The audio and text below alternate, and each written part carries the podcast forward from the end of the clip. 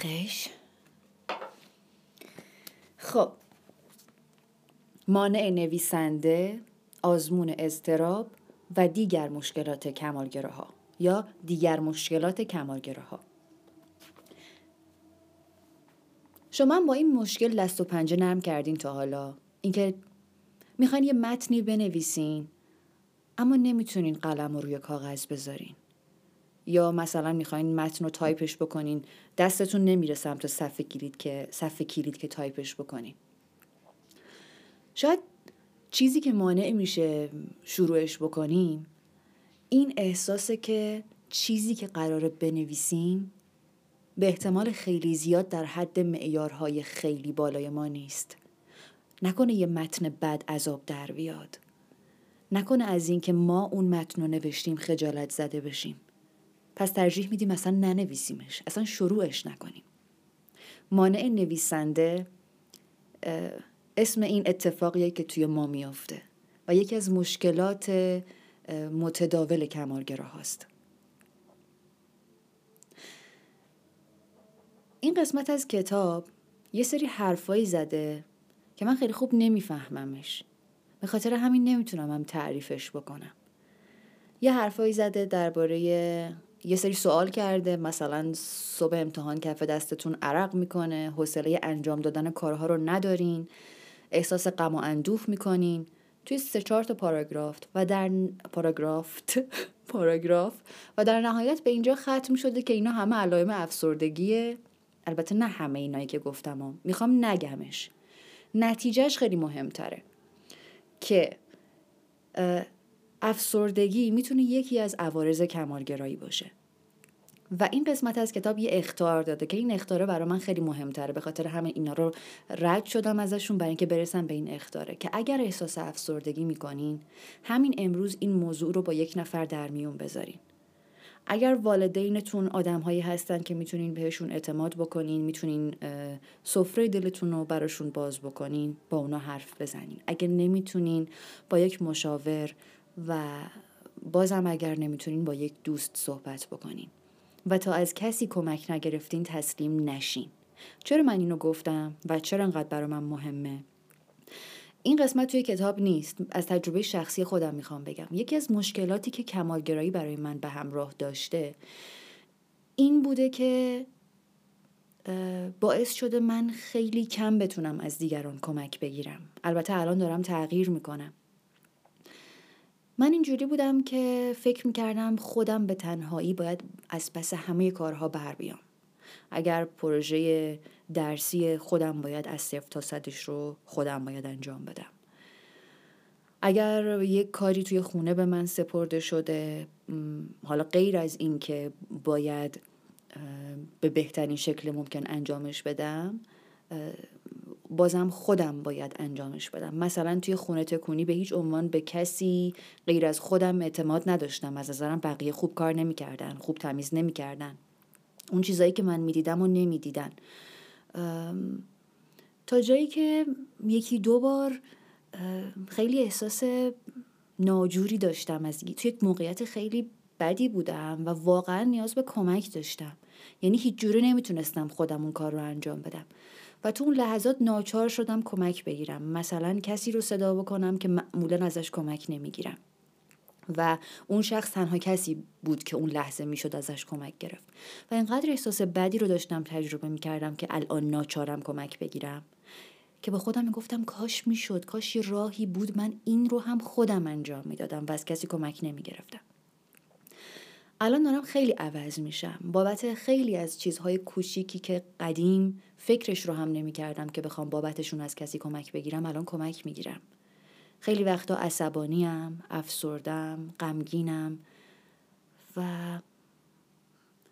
همین کمک کوچیک که به بنفشه پیام بدم که بنفشه من عصبانیم. من ناراحتم. و همین که بنفشه بگه هیچ اشکالی نداره که عصبانی هستی هیچ اشکالی نداره که ناراحتی. من پیشتم من کنارتم. همین که یه نفر باشه که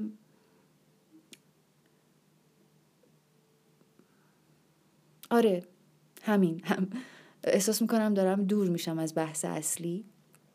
الان همین کمک گرفتن ها داره خیلی به من کمک می‌کنه. که بار رو از روی دوش خودم بردارم و احساس کنم که اگرم باری رو توی این زندگی قرار به دوش بکشم قرار نیست تنهایی به دوش بکشمش. اینه که اگر شما هم همچین مشکلاتی دارین هر مشکل روحی نه فقط افسردگی نه فقط کمالگرایی که داره شما رو از زندگی میندازه. بدونید که تنها نیستید. بدونید که آدم های زیادی هستن که این مشکلات رو دارن و هر روز دارن باش دست و پنجه نرم می‌کنن و اصلا چیز غیر طبیعی و غیر عادی نیست. هر آدمی که پا به این عالم می‌ذاره تقریبا محاله که به بزرگسالی برسه و هیچ مشکل روحی پیدا نکنه. بدونید که تنها نیستید. ما کنارتونیم. شما هم کنار ما باشید. که میگم ما. منظورم این نیست که ما چیزی بیشتر بلدیم یا بهتر تونستیم از پس خیلی چیزا بر بیایم. اینجوری بهش نگاه بکنیم که انگار بیایید یک یک گروهی یک جامعه ای برای خودمون داشته باشیم. ما کمالگراهایی که می‌خوایم کمالگرایی رو ترک بکنیم. کمالگرایی بد رو. و بدونیم که تنها نیستیم پشت همیم. و همین. خیلی دیگه.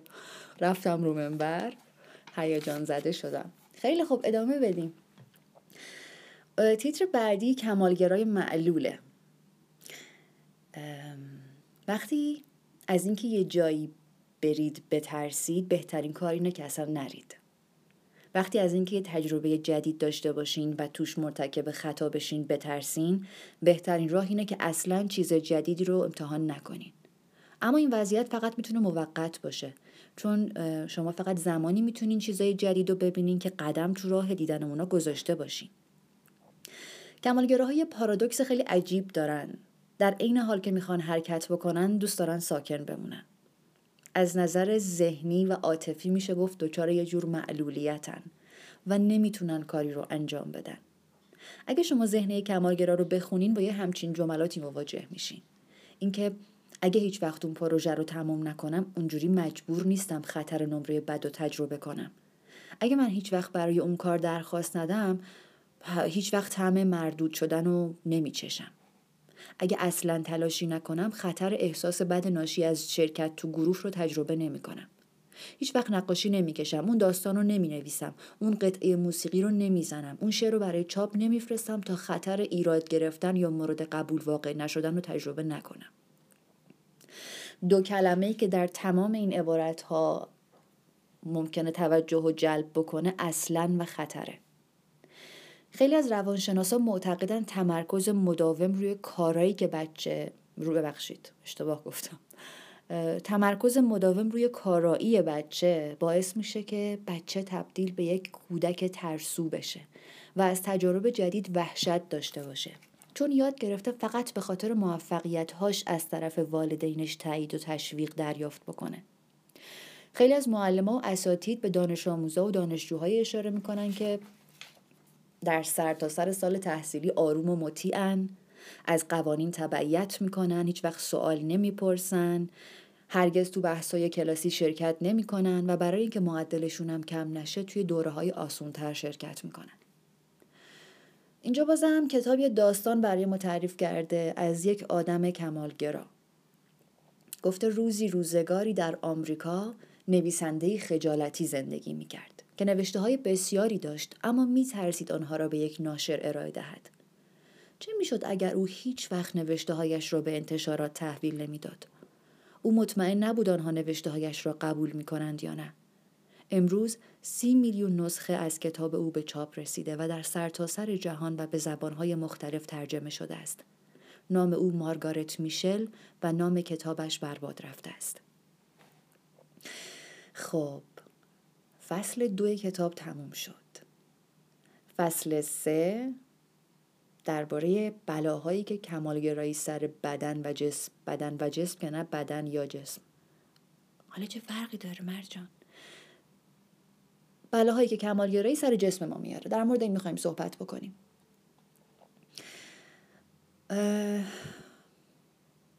خیلی دوست دارم که توی CastBox اگر این پادکست رو گوش کردین پیام بذارین و از تجربه خودتون از کمالگرایی حرف بزنین.